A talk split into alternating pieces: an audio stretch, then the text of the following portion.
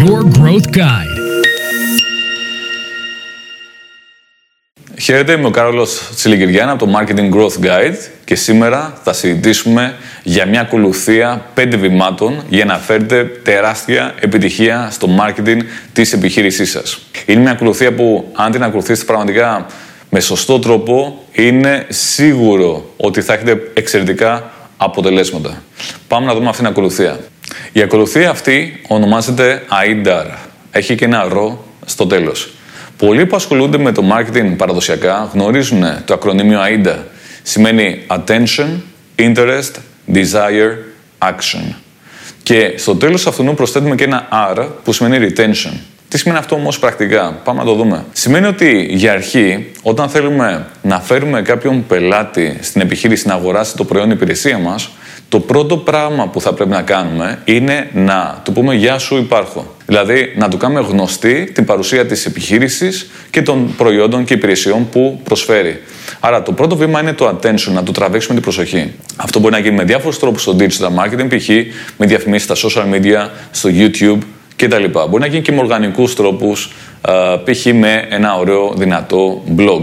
Το επόμενο βήμα είναι το interest. Στο επόμενο αυτό βήμα θέλουμε αυτός ο άνθρωπος ο οποίος πριν και από λίγα λεπτά, δευτερόλεπτα δεν μας γνώριζε, να δει τι ακριβώς κάνουμε και να αρχίσει να ενδιαφέρεται για τα προϊόντα και τις υπηρεσίες που προσφέρουμε.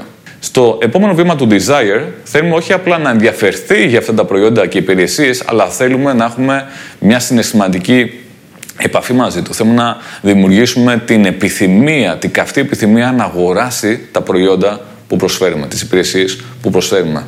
Δεν αρκεί μόνο να πει «Α, ενδιαφέρον, θέλουμε το κάτι παραπάνω, θέλουμε να πει το θέλω, το θέλω τώρα, θέλουμε το desire». Και στο επόμενο βήμα είναι το action. Θέλουμε να αγοράσει κιόλας. Όχι να μείνει στην επιθυμία, αλλά θέλουμε να αγοράσει κιόλας τα προϊόντα υπηρεσίες. Π.χ. μέσα από το e-shop, από το καλάθι ή με κάποιον άλλο τρόπο, π.χ. κατάθεση, αν μιλάμε για μια B2B α, υπηρεσία. Οπότε έχουμε μια βασική σειρά πραγμάτων. Attention, interest, desire, action που πρέπει να γίνουν με αυτή τη σειρά. Δεν μπορούμε να πάμε κατευθείαν σε κάποιον που δεν μας ξέρει, δεν ξέρει τι πουλάμε, δεν ξέρει τα, ε, τα χαριστικά, τα ωφέλη καθόλου και να το πούμε αγόρασε τώρα. Δεν θα πετύχει. Γιατί είναι πάρα πολύ απότομο. Γιατί ακόμα δεν μας έχει εμπιστευτεί. Άρα είναι αυτή η βασική σειρά πραγμάτων. Και το επόμενο βηματάκι είναι το άρα, είναι το retention. Δεν έχουμε απλά ο πελάτης να αγοράσει μία φορά και να φύγει να μην ξανάρθει ποτέ. Θέλουμε να παραμείνει πελάτης, να αγοράσει ξανά και ξανά και ξανά και ξανά να αγοράσει και άλλες υπηρεσίες, ίσως πιο ακριβές υπηρεσίες, να μας συστήσει και σε άλλους γιατί είναι ευχαριστημένος από αυτά που έχει λάβει από την επιχείρηση. Άρα έχουμε και το κομμάτι του retention ή loyalty. Αυτή είναι η σειρά.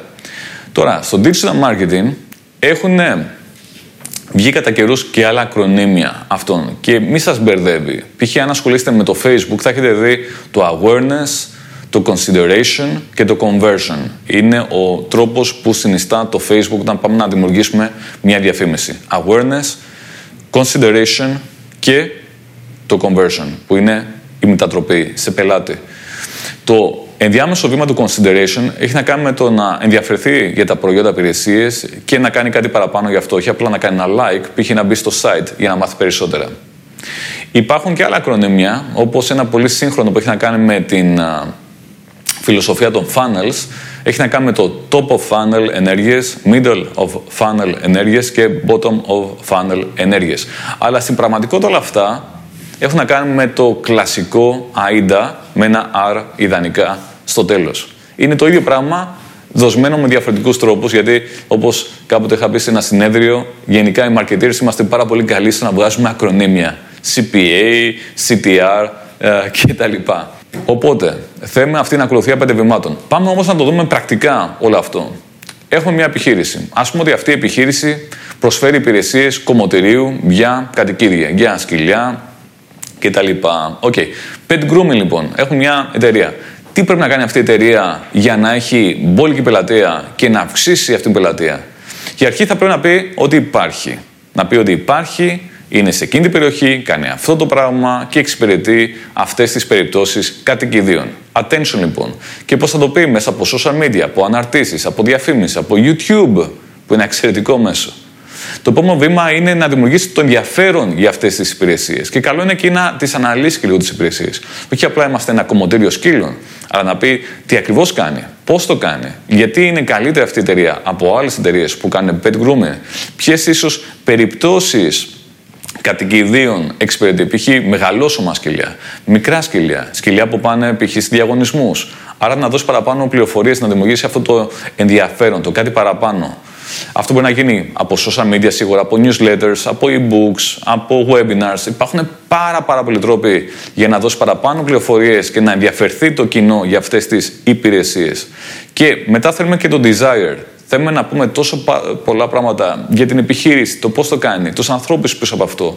Να δημιουργηθεί ένα συναισθηματικό δέσιμο με την εταιρεία, το brand και με τις ιστορίες των ανθρώπων και ίσως και των άλλων ε, πελατών. Δηλαδή εκεί πρέπει να πούμε και μαρτυρίες πελατών. Και δες εδώ το ε, σκυλάκι πώς ήταν πριν και πώς έγινε μετά. Μπορούμε επίσης να πούμε για κάποιες προσφορές. Μπορούμε να πούμε για άλλα προϊόντα τα οποία ε, δίνουμε. Π.χ. πολύ αξεσουάρ.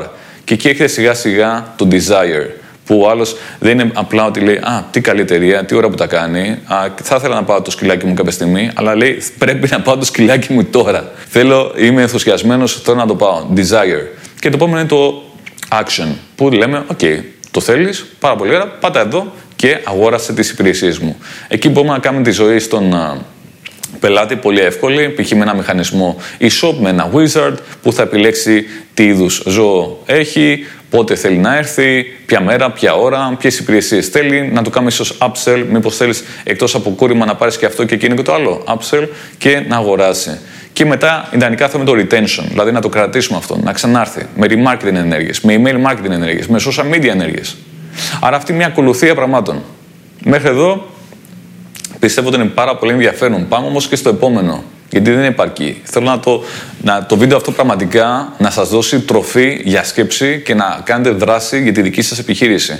Είτε είναι pet grooming, είτε δεξιοπουλάτε ανταλλακτικά για κότερα, οτιδήποτε. Πραγματικά έχει εφαρμογή παντού. Κάτι που θα πρέπει να σκεφτεί μια επιχείρηση στο digital marketing, σε αυτή την ακολουθία των πέντε βημάτων, είναι και το πόσο αξίζει ο νέος πελάτης που θα έρθει και το πόσο θέλει να επενδύσει για να έρθει αυτός ο πελάτης.